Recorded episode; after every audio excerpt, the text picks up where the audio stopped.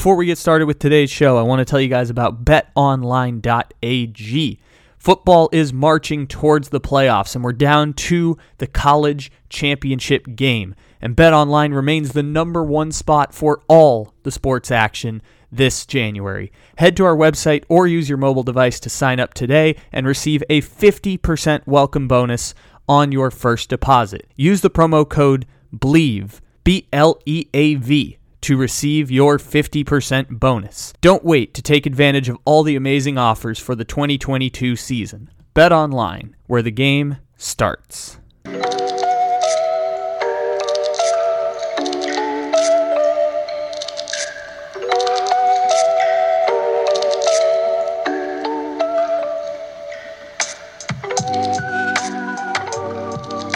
Good morning, good evening, good afternoon, or good night. However and whenever it is you may be listening, thank you for stopping into another fantabulous episode of the Take It Easy Podcast, live on the Believe Podcast Network, except it isn't live because it's a podcast. Welcome in, everybody. It is January eleventh, according to my count. May not be that according to your count, but we appreciate you stopping in anyways. Please leave those five-star reviews, downloads, all that great stuff, even a follow. Follow's much appreciated, so you can keep coming back. I know most of you already follow us here because there hasn't been much advertising in the wake of losing Comical Sports, but still appreciate each and every one of you stopping in here. We thought we were going to have a championship recap with our buddy Blake Jude, but he has uh, come down with COVID, so he is out of commission for the time being. We wish him well. Uh, I especially wish him well because I know it's a difficult time for a lot of people, and losing the ability to speak right before the Cincinnati Bengals playoff game is is probably unfortunate. And, and you know, it, it's a high and low time in the world right now, I will say. So rest up, get well, my friend. I will take it solo here to talk about Stetson Bennett, Kia, Chevy, Subaru, Honda, Volkswagen winning the national championship for the University of Georgia. I've also got some thoughts on the coaching cycle again with Brian Flores getting fired, kind of being the catalyst for this conversation. But let's talk about Stetson Bennett. And the first place to go, of course, is this skit that we did last week that talks about them not winning the championship, but they did win the championship. Not our proudest work, but you know what? It will last in the archives forever because Stetson Bennett the fourth, the legend who we discovered at the S E C Championship in twenty eighteen when Tua got hurt and Jalen Hurts came in and replaced him and led them to a victory over Georgia by comeback a year after Georgia had lost a comeback where Jalen Hurts got benched for Tua. Georgia had lost three S E C championships, one national championship to Alabama, and Stetson Bennett the fourth breaks the Georgia curse with twenty-one fourth quarter points. I know Stetson Bennett didn't have points on the pick six, but Georgia ends up winning the championship and doing the thing that I didn't expect to happen, which was Georgia out muscling, out toughing Alabama. Alabama just ran out of players at the end and ran out of gas, and Georgia, like, better team, pushed around Alabama, and we just don't see it very often. It's one of those moments where we always say, is this the beginning of the end of the dynasty? And now you can start to say, within the next five years, probably going to decline. I don't have the gall to say it's going to start now, or this is the last time we're going to see Bama in this position. But when you see a team being able to out-tough Alabama, it gives that thought in people's minds. I'm not going to be the one to say it, because I don't think it's true. I think Alabama's going to be back in the championship next year, because why would I bet against that? Anyways, Stetson Bennett, Kia, Chevy, Subaru, Honda, Volkswagen, they are selling all the deals on new cars because Georgia won the championship by out-toughing Alabama at the very end after playing a physical grinding game they wanted to and just giving Alabama no chance, no chance to run the football. uh, Georgia, and Jameson Williams getting hurt. We'll get actually, let's get to that in a second. Let's just play the Stetson Bennett clip real quick. Hey, Georgia, are you looking forward to the national championship game? Of course you are. But you know what else you could be looking for? A new, used, lightly used, upgrade, or downgrade on your car. If you're looking for the best options out there on the market, then you need to come on down to the one and only Stetson Bennett Kia Chevy Subaru Honda Volkswagen of Georgia.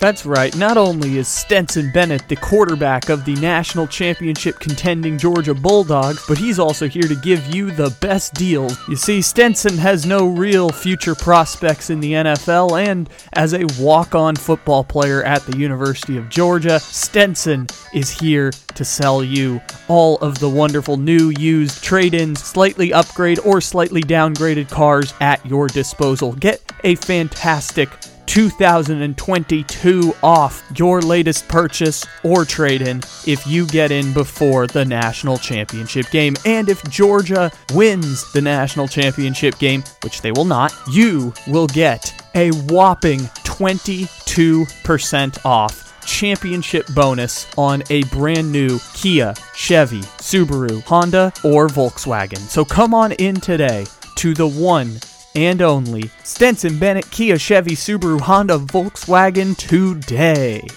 Shout out to Spencer Hall on Twitter. Uh, Spencer Hall, the best damn college football writer in America and host of my favorite, favorite show, the Shutdown Fullcast, the internet's only college football podcast. Uh, they with the line that I wish we could have added to our Stetson Bennett clip about him being a, a used car salesman or car salesman in the state of Georgia, which is, I know a thing or two about big drives, and you can drive off in a new Subaru today. And so good. I wish I could have included that in the bit that we did last week. Yeah, uh, back to what I was talking about in actual game analysis. Bryce Young could survive losing John Metchie. He couldn't lose surviving, sur, couldn't survive losing John Metchie and Jameson Williams, because Georgia, again, Georgia, one of the best rushing defenses in college football I've ever seen, like any of us have ever seen. I don't care how old you are, one of the best in the history of college football at stopping the run. Just nothing Brian Robinson could do. No push from the Alabama front. No chance they could do anything. Jacoby Dean, amazing at covering sideline to sideline. It's freaking ridiculous how good he is, and all the great players on the front line for Georgia.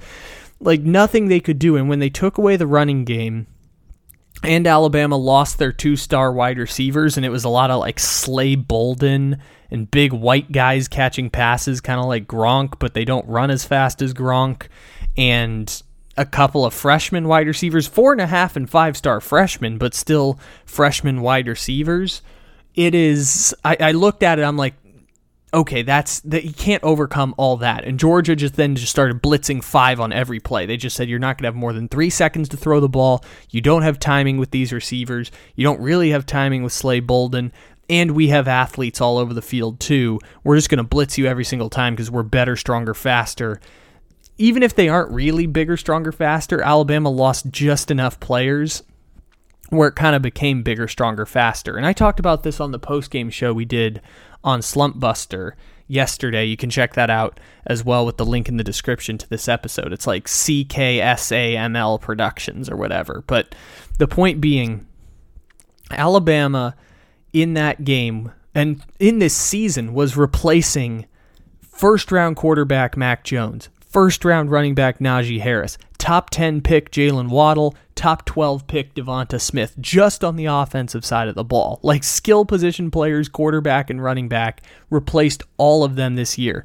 And because it's Alabama, we just expect that they'll get to that point. But at a certain point, you lose first-round wide, you lose four first-round wide receivers, first-round running back, and a first-round quarterback. At a certain point, that is going to catch up. Like, it, there's going to be a team closer than Alabama. And honestly, it's an amazing testament to what Alabama has built over the last twelve years, is that they could lose four first-round wide receivers, two first-round quarterbacks, and one first-round running back, and still get themselves to within a punching chance of winning the national championship, being up nineteen or eighteen twelve, being up eighteen twelve with seven minutes left to go in the national championship, like winning the national championship game with seven minutes to go.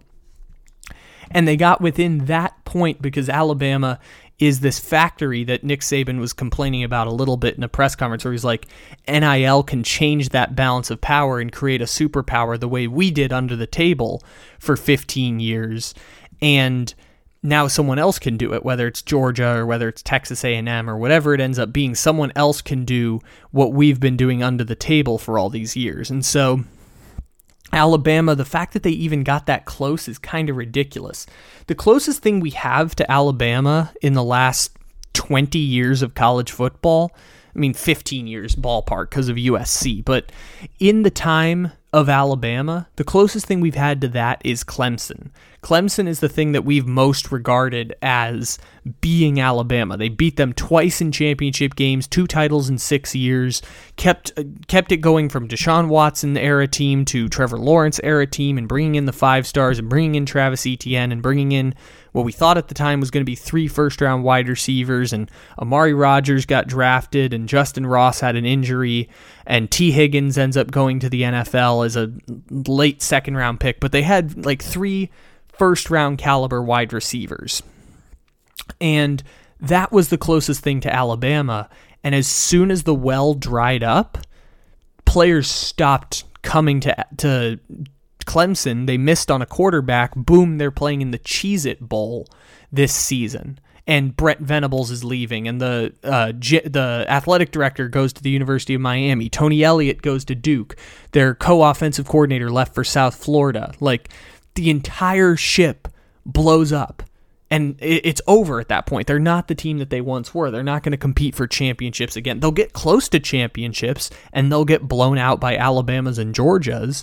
But, you know, six years and it's done. Like, they, they replaced everyone one time, won a championship, and then it was over.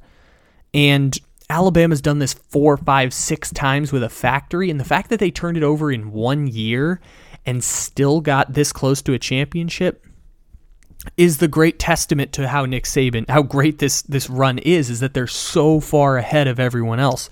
They've played in six of the last seven championship games. They've won three of the, three of them, three of six championship games. And the thing I say all the time about the N F L is when you get to the final four teams, everyone is evenly matched. Everyone has great players. Everyone probably has an elite quarterback. Once you get to that point at the very end, it's pretty much coin toss game after coin toss game. Once you get to the four elite teams in the N F L, it's coin tosses. It's why it's so remarkable when teams get to within for, within getting to a conference championship is the testament that's amazing. The greatest part of the Patriots dynasty is, yes, they won six championships. The fact that they went to fifteen conference championship games in twenty years is the great testament to the Patriots dynasty, that every single year they were elite. For twenty years, every single year, they were an elite team. seventy-five percent of the time they got to conference championship games. Aaron Rodgers has essentially played in seven conference championship games if they make it this year, because they're an elite team this year. If you count the fifteen and one season where they get an upset, whatever, play the results. Basically, seven conference championship games for Aaron Rodgers in fifteen years. Kansas City Chiefs are essentially going to do it for four consecutive years to launch this dynasty. To get that close is pretty dang remarkable. And for Alabama to be there every single year, except for the one year that they had to retool the roster because Tua Tagovailoa blew out his hip late in the season. Like, you take out that one season, and by the way, happened to be playing in the same conference that once in a lifetime, you have two of the five best receivers in the N F L to enter.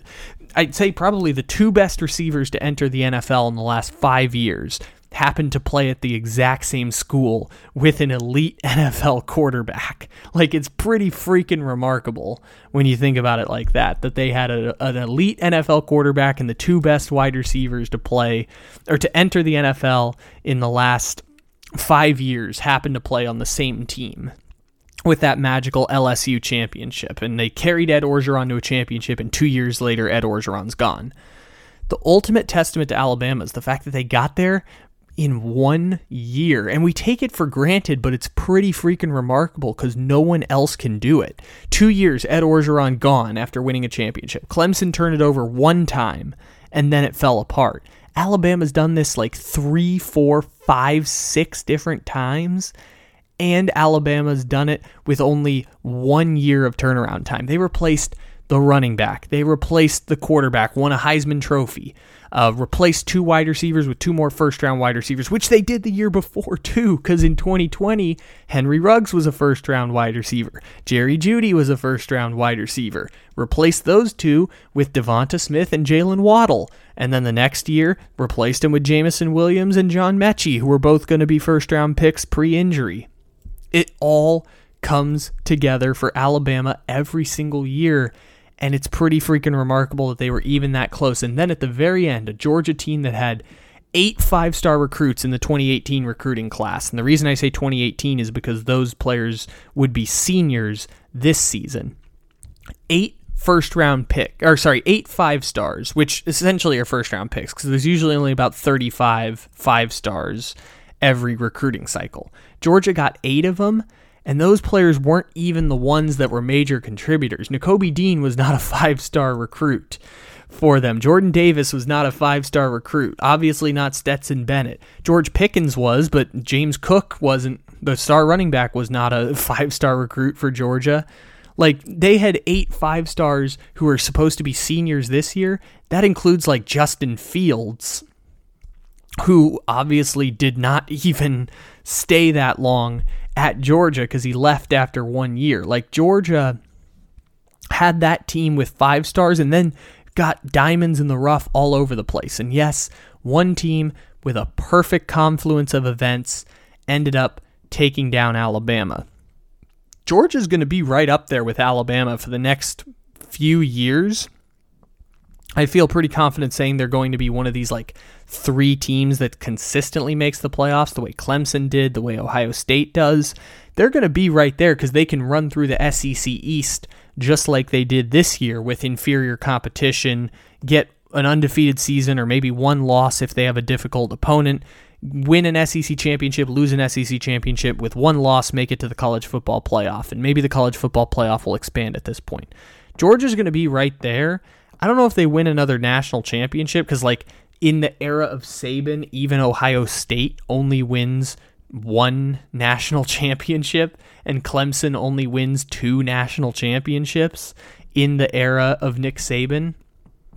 But at the same time, I think that Georgia is going to be that mountaintop for at least a couple years until they have to replace people. And the game is changing in college football, and it's all becoming more professional, and Georgia has resources to compete at those highest levels if they so choose. As in this era of Saban, it's so hard to replace, and we take it for granted how Saban replaced players so easily this year with a team that, by the way, like, one, Saban might have actively hated, and two, was one of the least talented Alabama teams of the last ten years, with one of the weakest Heisman Trophy winners in all of college football in the last ten years, and they still got to the championship. And I don't know if we take it for granted or if we question the greatness or whatever we do after the championship. Maybe people are ready to appreciate the greatness. Maybe people have appreciated the greatness for decades now, but the short-sighted part of it is, yeah, Alabama loses, and yeah, it's starting to look like how these things edge out, which is Nick Saban complaining about the changing era of college football and the game changes in front of you, and all of a sudden now you're getting three million dollars quarterbacks thrown around with Caleb Williams offered one million dollars to go to Eastern Michigan, and just, you know, people going to Jackson State because Jackson State's willing to put resources in this college football game. Like, all of it being more open, more transparent, which is better, by the way. It's just change. And this is usually how the dynasty comes to a close. It's U S C complains about change. Mac Brown complains about change. And then before you know it, Mac Brown's losing to Nick Saban eleven years ago now, or twelve years ago now, to jumpstart the Alabama dynasty. Because that was Alabama's first championship, was Mac Brown and Colt McCoy. That was Alabama's first championship twelve years ago. And you see it change in front of your eyes, and Saban runs the sport for fifteen years. And this is usually how these things start to change, is massive change in the in the sport landscape, like a massive rule change in the sport, whether it be the transfer portal, whether it be name, image, likeness rules, uh, making things more transparent. Back in the day, it was the Reggie Bush scandal that scared everyone straight, and it was Nick Saban creating this factory of, I'm going to get you to the N F L. Like, it's no longer about trying to win a national championship in college. It is, we're going to get you to the N F L. One and done college is now, use that same experiment in the in college football, the way college basketball does one and done. We're going to be a factory to get people to the N F L. And the benefit of that is all the five stars will come through our program and we'll be able to win a national championship. It's a nice bonus, but ultimately we're just trying to get people to the N F L. That model changed with one and done in the N B A, matriculating into college football. Saban builds that into a national champion that wins six championships. Championships. And the college football playoff model incentivizes that, all that stuff. Money influx in the sport. Massive change in two thousand ten. twenty twenty, massive change in college football. Saban loses this game, and you start to see the, the complaining about how the game is changing in front of your eyes, and then the game changes in front of your eyes, and all of a sudden you're still pretty good, but you're not winning championships. I'm not saying it's not going to happen to Alabama. It's going to happen to have to happen eventually. Like, this will not last forever. Like, that's granted. Like, even the Patriots fell apart spectacularly. Even the Spurs fell apart spectacularly when they drove Kawhi Leonard away. Like, none of this is guaranteed, but this is how you start to see the waves of change ever so slightly. But just let's appreciate it for what it is right now, because we're living through something that, even if we get something kind of close, which is six championships in twelve years and playing in ten national championship games, it's never going to look exactly like this ever again in the sport. And so, yes, this is how things start to change. Yes, we can have the conversation about how three years from now it probably won't look the same for Alabama, or five years from now, or six years from now it won't look the same, and it won't last forever. But man, we should really enjoy it as it is, because it's freaking ridiculous that Alabama was even here. By the normal standards of college football, it's absolutely ridiculous that Alabama was up eighteen twelve over Georgia, and I picked Alabama to win without even thinking twice.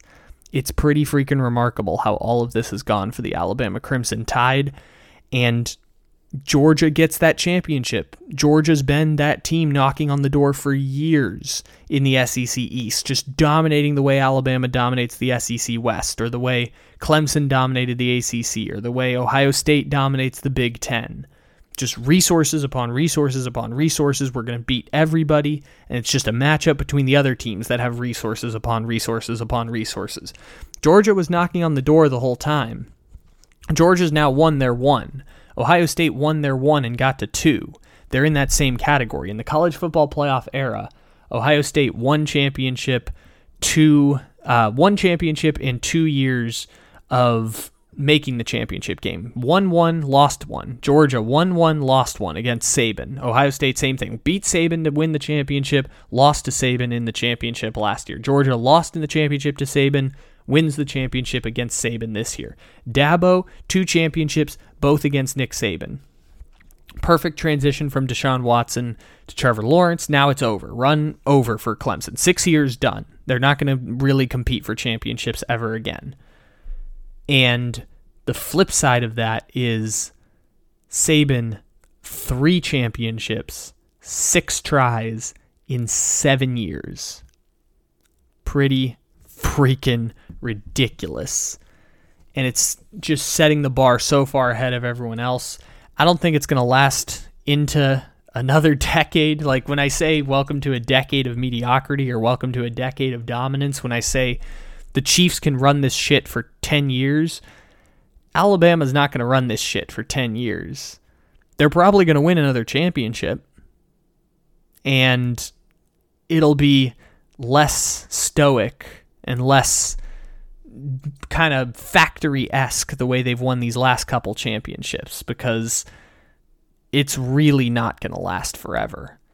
And it's not going to last more than probably five more years. And that's just the changing landscape of sport. That's the way that things normally work. And yet Saban's done it time and time and time again. And it's just this amazing machine that has been built up over years and years and years. And yes, they lose to Georgia, but it's still a goddamn machine that we probably won't talk about for another nine months.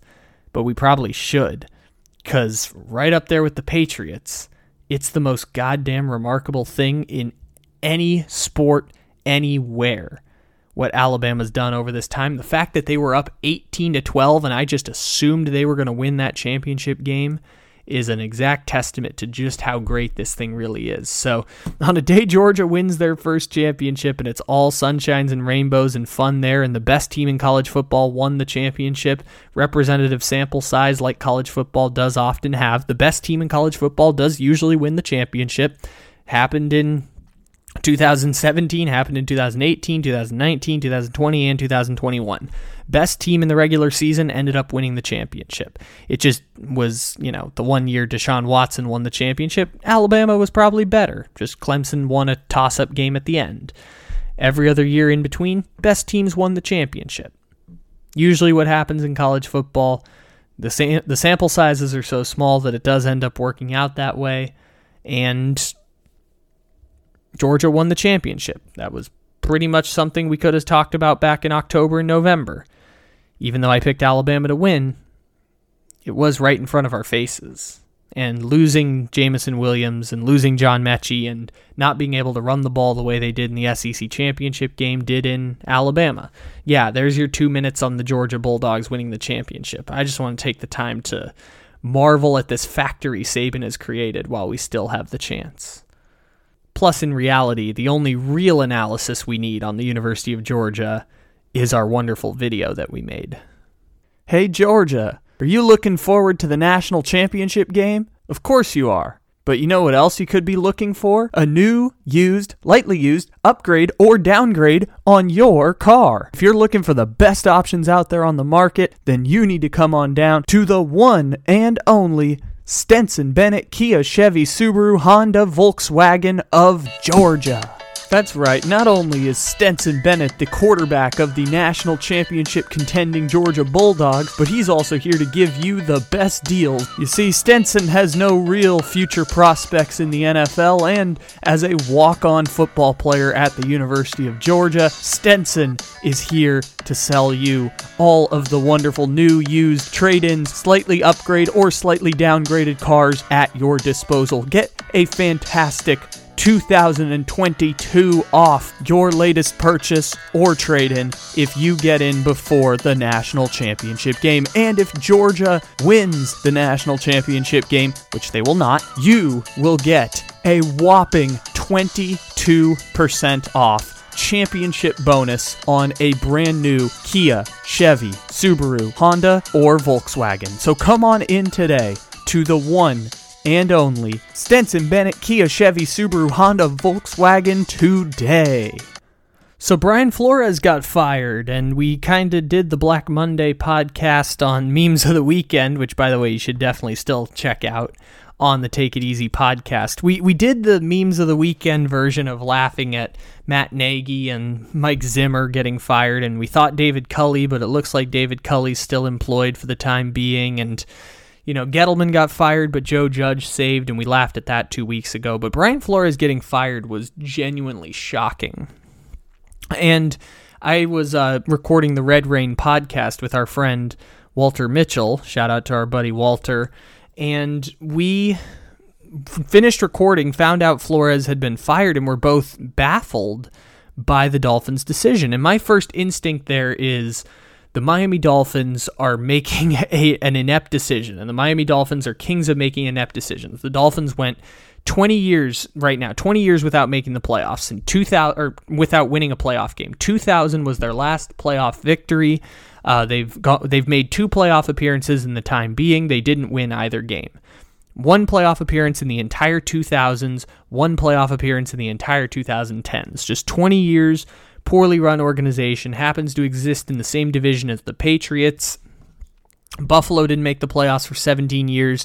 Jets had two seasons of success, and then they fell off the table, and they haven't made the playoffs in ten years. So, you know, ineptly run organization across the board. And Stephen Ross, universally regarded as one of those meddling owners that messes up their franchise's chances because he thinks he knows more than the people who are qualified and put in places to make decisions with the franchise. And so the Miami Dolphins messed up drafting Tua Tagovailoa over Justin Herbert. And that seems to be the crux of why Brian Flores ended up getting fired, because Brian Flores could not have done better than what he did. And the only way Brian Flores does any better is, yes, you beat the Jacksonville Jaguars in London instead of losing. If Matthew Wright misses a forty-three-yard field goal instead of makes it, Brian Flores keeps his job because the Dolphins are in the playoffs today. If you tie the, the Jacksonville Jaguars instead of losing in London, you're in the playoffs today because you make it over the Pittsburgh Steelers as the seven seed, and Brian Flores keeps his job.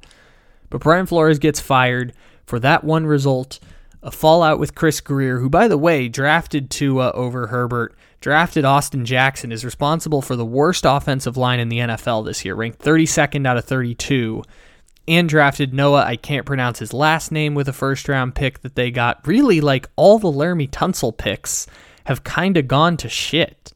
Like, they had five, essentially five first-round picks for Laramie Tunsil, and they turned it into Tua, Austin Jackson, Noah, I can't pronounce his last name, and spent two of them on Jalen Waddle.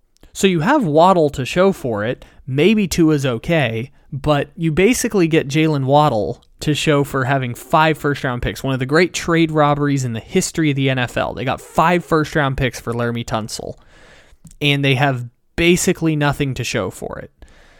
And the Miami Dolphins have been inept for a long time. And by the way, this doesn't like start to end. You know how we make jokes about the Bengals haven't won a playoff game since nineteen ninety-one? Like, the Dolphins are headed to that territory. Like, the Dolphins are not going to be good for the next decade unless they get Deshaun Watson. And Deshaun Watson had been forcing his way behind the scenes to the Miami Dolphins, even as he's going through an ongoing legal situ- uh, an ongoing legal fight because he sexually assaulted and sexually sexually assaulted potentially two women and sexually harassed twenty-two other women, and has basically been put on administrative leave by the N F L through all of this season, and will face a suspension next season as time served for what is really one of the most gross sexually predatory cases we've seen in the N F L and any sports team.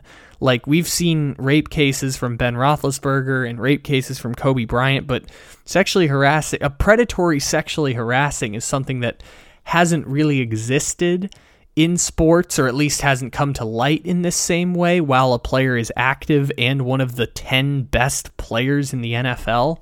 But Deshaun Watson was working behind the scenes while going through the legal issues to get to the Miami Dolphins. He wanted to waive his no-trade clause for the Miami Dolphins. Dolphins had the most draft capital, and he wanted to play with Brian Flores and Chris Grier. And this is the messed up thing I realized today with Brian Flores, because, Brian, again, nothing Brian Flores could have done more. Like, if he if he gets fired today, he was going to get fired no matter what. The only way he keeps his job is if the Dolphins get Justin Herbert instead of Tua. It's the only way he keeps his job, is if they happen to draft Justin Herbert over Tua. He did everything he possibly could with the rosters he was given, if we assume that he had no say on personnel decisions.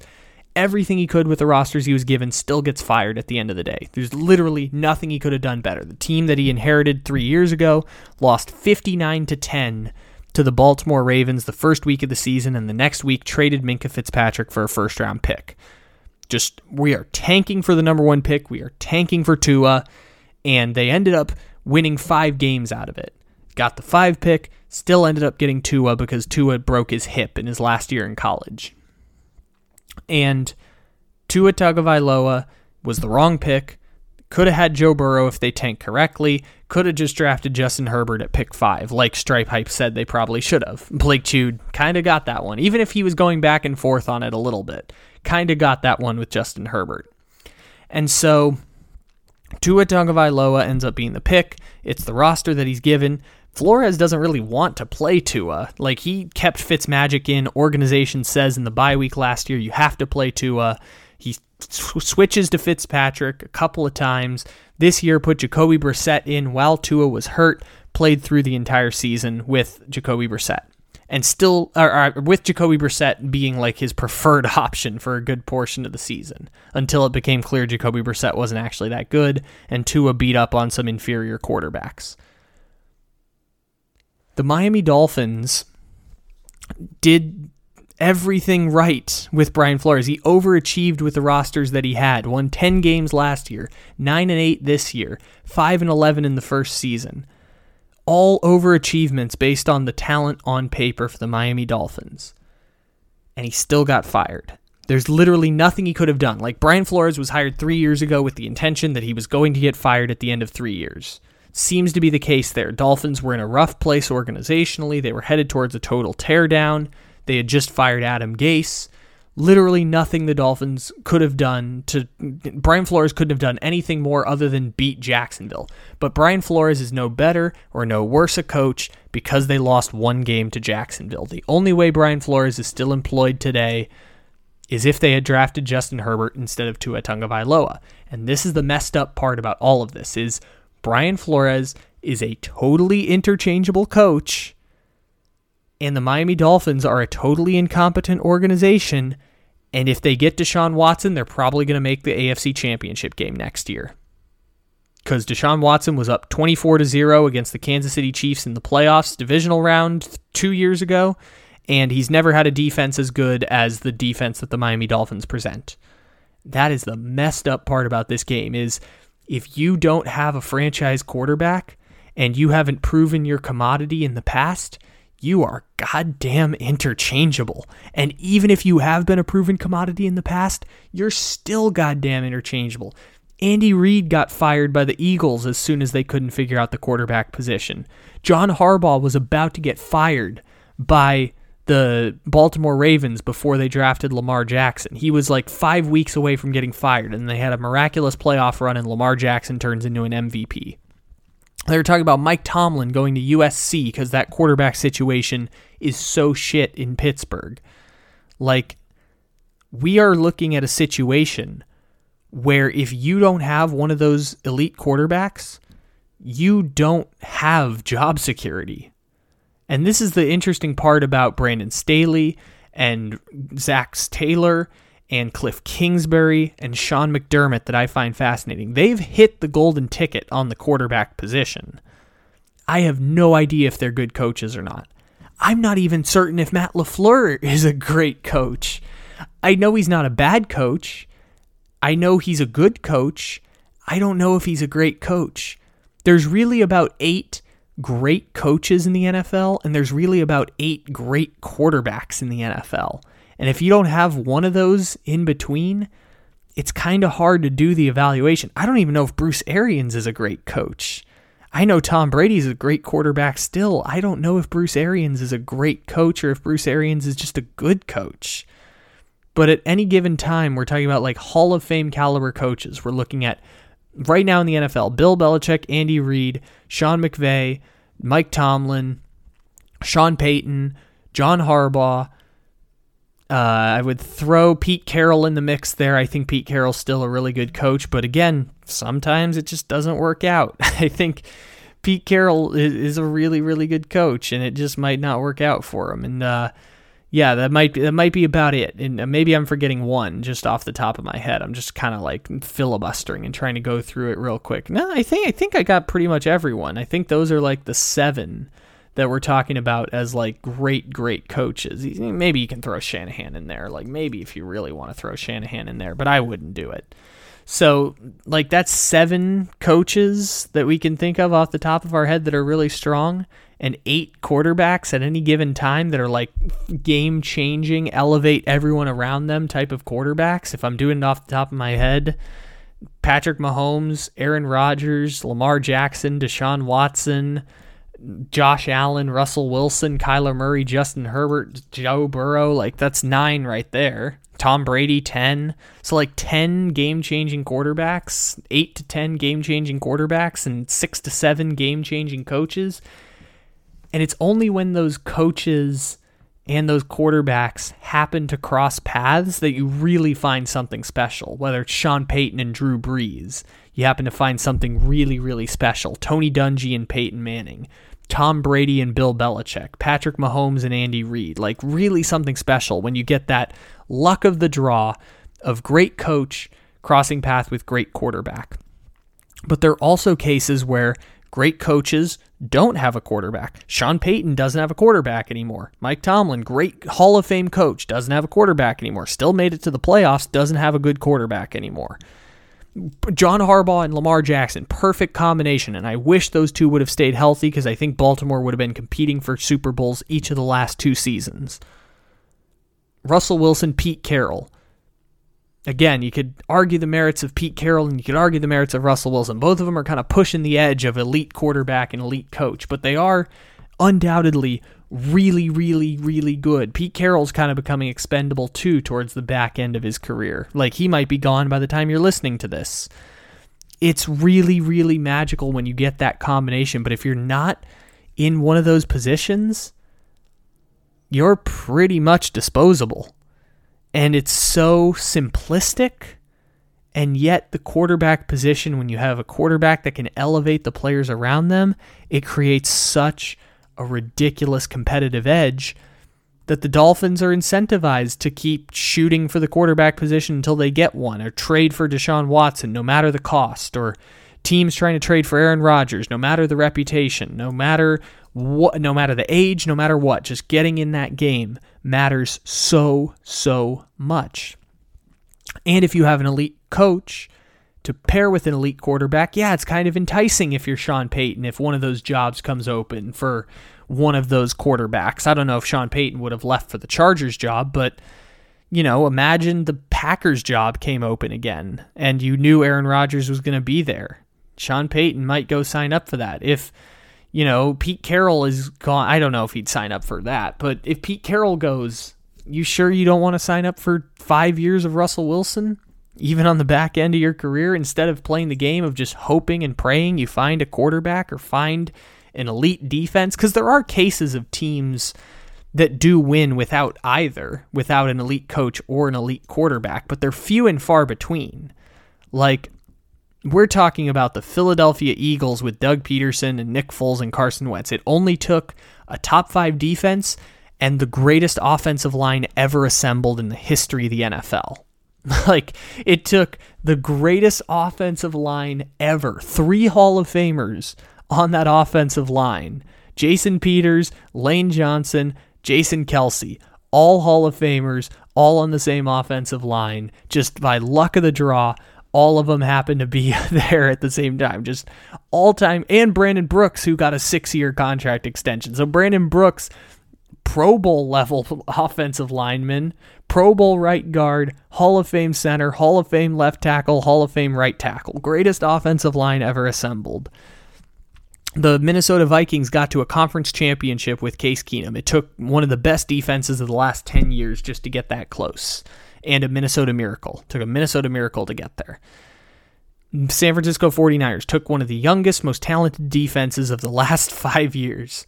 Legion of Boom, because Russell Wilson wasn't quite that great at the time. Greatest defense maybe ever assembled. Denver Broncos Super Bowl with Peyton Manning and Gary Kubiak. No-fly zone. One of the great defenses in the N F L. It takes something really, really special besides that to break the matrix a little bit, to break through when you don't have that elite quarterback or an elite coach to at least keep you there. And even the coach without the quarterback is kind of just floating around in the middle of nowhere, because it's really hard to win if you don't have one of those guys. Remember, for twenty years in the A F C, it was Brady, Manning, Ben Roethlisberger, and Patrick Mahomes. If you weren't one of those guys, you didn't play in the Super Bowl for twenty years, except for one Joe Flacco season and one Rich Gannon season. If not for those two, twenty years, those are the only quarterbacks that played in the Super Bowl. Tom Brady, ten. Peyton Manning, four. Ben Roethlisberger, two. Patrick Mahomes, two. eighteen out of twenty years. And all of this math is changing now, because if you're not one of these guys, people are realizing it's more incentivized to just keep trying and trying and trying and trying until you get one of them, especially at the quarterback position, because I have no idea if Zach Taylor's a good coach or not. I have no idea if Brandon Staley's a good coach or not. I have no idea if... I'm pretty sure Cliff Kingsbury's not a great coach, and I'm pretty sure Sean McDermott is not a great coach. But they all have young franchise quarterbacks that help them elevate the teams around them and give them job security because they win a lot of games by virtue of having those guys. And so when it comes down to it, Brian Flores is the example that pushes over the edge. There's nothing Brian Flores could have done except draft Justin Herbert instead of Tua. And if not that, you're totally disposable. And say Brian Flores gets another job with, I don't know, the the Denver Broncos or the Las Vegas Raiders. And Derek Carr's kind of on the precipice of that franchise quarterback territory, because I do think Derek Carr elevated the Raiders a bit this year. He played better than previous iterations of Derek Carr. Right on the precipice of that. If Brian Flores doesn't get a franchise quarterback, he's going to fail in those places too and become disposable. That's why I think those teams that don't have the franchise quarterback, or at least don't have like a pretend franchise quarterback like Minnesota and Kirk Cousins, who by the way is entering his last year in Minnesota with a new head coach and a new general manager, they can't move off of him this year, but they can move off of him next offseason. Minnesota's new coach might be set up to fail. Yeah, you've got talented receivers and a running back, but you might be set up in a position to fail because you don't have the quarterback and no real means to acquire that quarterback. If you go to Denver, you're going to get fired after three years unless they miraculously luck their way into a Aaron Rodgers or a franchise quarterback. Nope, probably going to get fired after three years. Because if Brian Flores is getting fired after three years when he literally could not have done any better, maybe they make one playoff appearance and it changes the math. But Brian Flores is no better or no worse a coach because they, again, lose to the Jaguars in the middle of the season. He's no better or no worse a coach, still gets fired at the end of the day. And if you're making your decisions over one Matthew Wright field goal, if Matthew Wright makes a field goal and you're the seven seed, you keep Brian Flores. But if you're the eight seed at nine and eight, you fire Brian Flores. Like, if you're making decisions by that, that's just an inept decision as a franchise. That's just inept, short-sighted decision-making by Stephen Ross, which it probably might be. We have to at least consider the possibility that that's a situation. I know there were reports that there's a fallout between Grier and Brian Flores, and Flores doesn't want to play Tua, but the Dolphins also don't show a total commitment to Tua because they're trying to see if they can get Deshaun Watson. All of that is to say, I don't know why you side with Chris Grier over Brian Flores, but the point being with Miami, they went nineteen and fifteen the last two seasons, or nineteen and fourteen the last two seasons, and even that wasn't good enough because you still don't have a franchise quarterback and you still didn't make the playoffs over the teams that do have a franchise quarterback. And if you don't have one of those ten guys, your job is totally disposable. And if you do have one of the ten guys, it buys you a lot of job security if you're Zach Taylor, who should have been fired after last season, or Brandon Staley, when I don't know if he's a good coach or not, or Cliff Kingsbury, where Cardinals fans are calling for his job because they want to try and find the better coach and people would want to line up to coach Kyler Murray, or Sean McDermott, who's had relative success. No idea if he's a good coach or not. Both of his coordinators are getting interviewed in the next couple of weeks, so maybe that changes the math there. Again, you get total job protection just from having that quarterback. And if you don't have that quarterback, even Brian Flores is totally disposable. So I'm going to say it right now in going through the head coaching cycle search.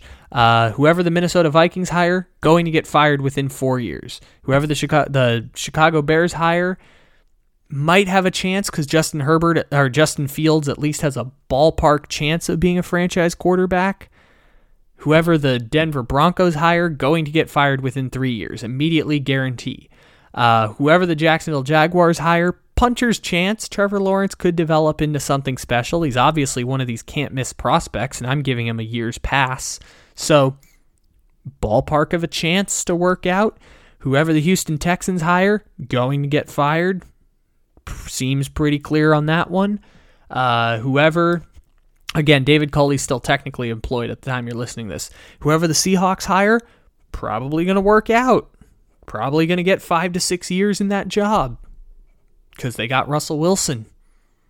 Russell Wilson's going to give them some job protection. But the big ones that I would just throw out there are whoever gets hired in Denver, going to get fired in three years. Whenever the Giants decide to fire Joe Judge, whoever they hire there, going to get fired in three years, unless Matt Corral becomes a franchise quarterback. Whoever the Minnesota Vikings hire, probably going to get fired in three years. If the Carolina Panthers go ahead and fire Matt Rule, they gave him a seven-year contract but couldn't figure out the quarterback position, going to get fired. Uh, whoever they hire after that, probably going to get fired. Carolina Panthers, pretty incompetent. Houston Texans, not in a position to land a quarterback anytime in the near future unless they get the number one pick next year with Bryce Young, and even that might not be a guarantee. So whoever they hire this time, probably going to get fired.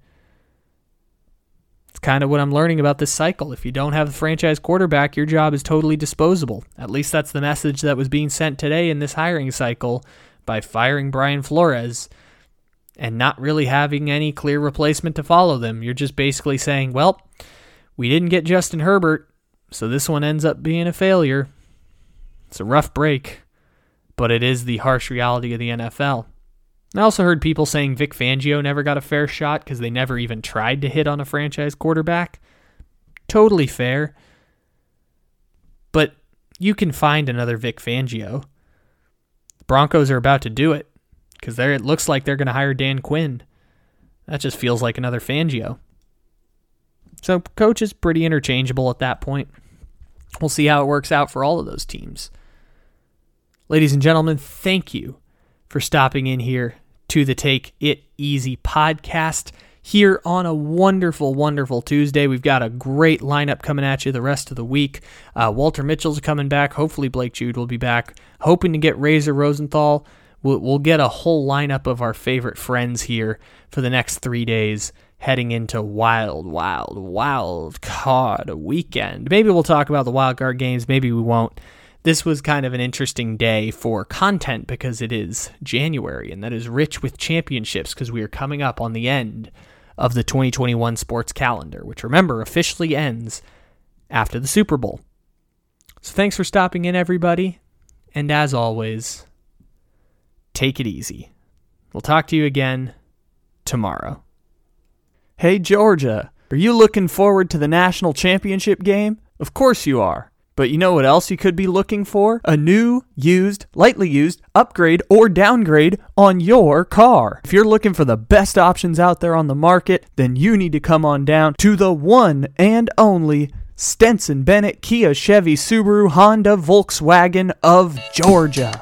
That's right, not only is Stetson Bennett the quarterback of the national championship contending Georgia Bulldogs, but he's also here to give you the best deals. You see, Stetson has no real future prospects in the N F L, and as a walk-on football player at the University of Georgia, Stetson is here to sell you all of the wonderful new, used, trade-ins, slightly upgrade or slightly downgraded cars at your disposal. Get a fantastic two thousand twenty-two off your latest purchase or trade-in if you get in before the national championship game. And if Georgia wins the national championship game, which they will not, you will get a whopping twenty-two percent off championship bonus on a brand new Kia, Chevy, Subaru, Honda, or Volkswagen. So come on in today to the one and only Stetson Bennett Kia Chevy Subaru Honda Volkswagen today.